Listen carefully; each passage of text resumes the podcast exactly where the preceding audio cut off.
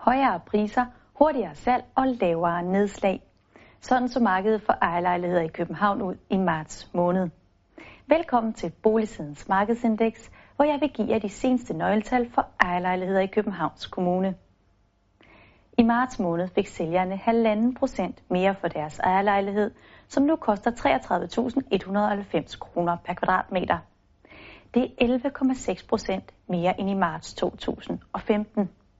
Så de sælgere, der købte en gennemsnitlig københavnerlejlighed på 80 kvadratmeter for et år siden, kunne altså hente en skattefri gevinst på 275.000 kroner. I marts er salgsprisen på ejerlejligheder gået op i regionerne Midtjylland, hovedstaden og Sjælland. Og den er stort set uændret i Nordjylland og Syddanmark.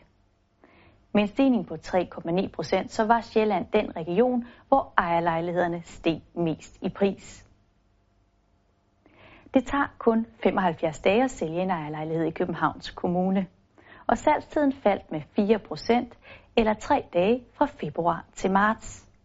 Men den er altså næsten uændret i forhold til marts 2015. I marts der måtte sælgerne give en rabat på 565 kroner per kvadratmeter. Og det er 11,3 procent, eller hvad der svarer til 72 kroner mindre end måneden forinden. Men nedslaget er stadig 80,9 procent højere end samme måned sidste år, hvor køberne kunne forhandle sig til 312 kroner i rabat per kvadratmeter. Og uanset om vi ser en måned eller et helt år tilbage, så har køberne fået flere ejerlejligheder at vælge imellem. Udbuddet det er steget med 21,3 procent det seneste år.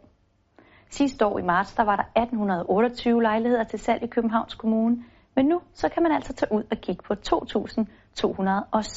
ejerlejligheder. Og det vidner altså om, at der sker stor aktivitet på boligmarkedet i Københavns Kommune. Der er solgt langt flere ejerlejligheder sidste år end i de foregående år.